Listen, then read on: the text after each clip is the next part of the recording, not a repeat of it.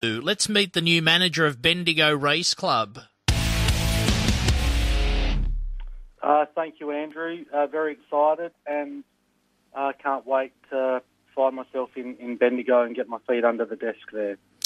Well, for those that don't know, let's tell our listeners a bit about yourself. We do broadcast as the industry radio station, so some might recall going back a few years ago, you actually worked for a number of years in South Australian racing, didn't you?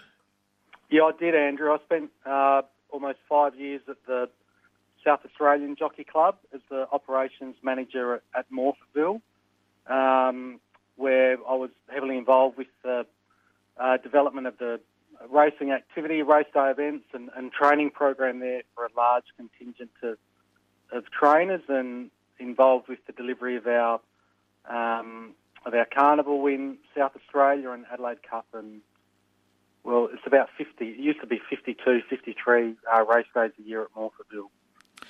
Do you have an opinion on South Australian racing at the moment? There's no doubt the challenges of prize money are there, and um, it, it certainly um, in recent years has had, had its challenges. Uh, what are your thoughts? Some, some might say you left the industry uh, and things went downhill from there, but but it, uh, I guess it's always been a, a struggle compared to New South Wales and Victoria and so on, but it is a different population base. But what are your thoughts on SA racing as we chat in 2022? Oh, I think there's, I think you see some really strong results for South Australian-based trainers when they come over to Victoria. Um, clearly, you see people such as Phillip Stokes and um, Tony McEvoy who have who have relocated in, in recent times, and the prize money issue has has long been a, a a point of debate in South Australia, and, and I'm sure that will continue. But there's been strong leadership in South Australia through uh, through Nick Redden and, and Racing South Australia for the for the last few years, and I think they've worked diligently to um, to do what they can to improve prize money and, and the racing product here. When I was googling South Australian racing and stories around the time you're involved, uh, one popped up that suggested that there was some talk a few years ago that there might be a chance that Victoria Park would be resurrected as a racetrack, but not to be. I think there's always a lot of discussion in South Australia about um, bringing racing into the city centre, and the nostalgia around Victoria Park is one close to many people. Uh, look, it would be fabulous as a as an inner city uh, option, but I think it's um, I think people on the eastern part of Adelaide and um, even in the city centre um, are, are, quite strongly opposed to that. I, I, can't see it happening in the short term. We're chatting to Rob Heinges. Uh, a very good morning to our listeners in Bendigo. Our relay there, of course, is 9:45 a.m. And uh, Rob is heading your way later this year as the new CEO, taking over from Aaron Herbst. So you were involved in SA racing for a number of years, and then you leave and go to something totally, totally different.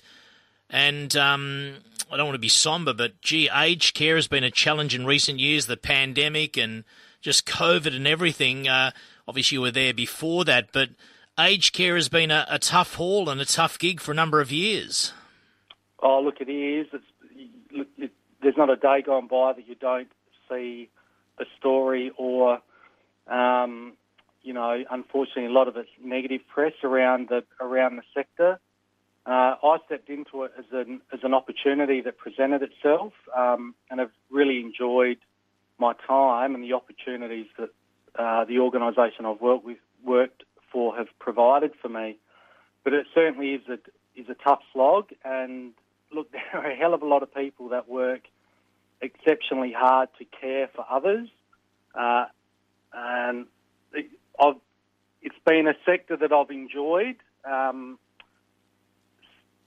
I've enjoyed being a part of, and I suppose seeing the way that people commit themselves to supporting others. For and, and there's a there's a lot of challenges with um, salaries and, and frontline workforce, and not to mention just the a never-ending health um, mm. pandemic. Racing seem a breeze dealing with committees off the back of aged care. Just uh, Rob. So, so you spent a number of years now in aged care. You left SA Racing. Have you always harboured the thoughts of coming back to racing? Was the passion there, or Was it just a case of you saw the Bendigo job uh, was available and you thought that might suit you? Uh, what's brought you back to racing now?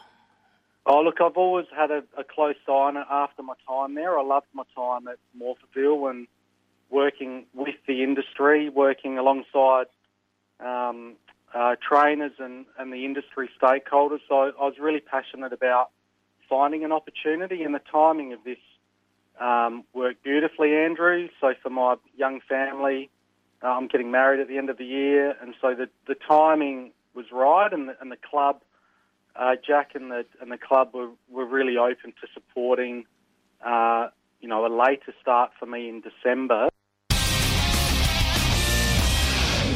Rob Heinges there. Good morning to our listeners in Bendigo on 9:45 a.m.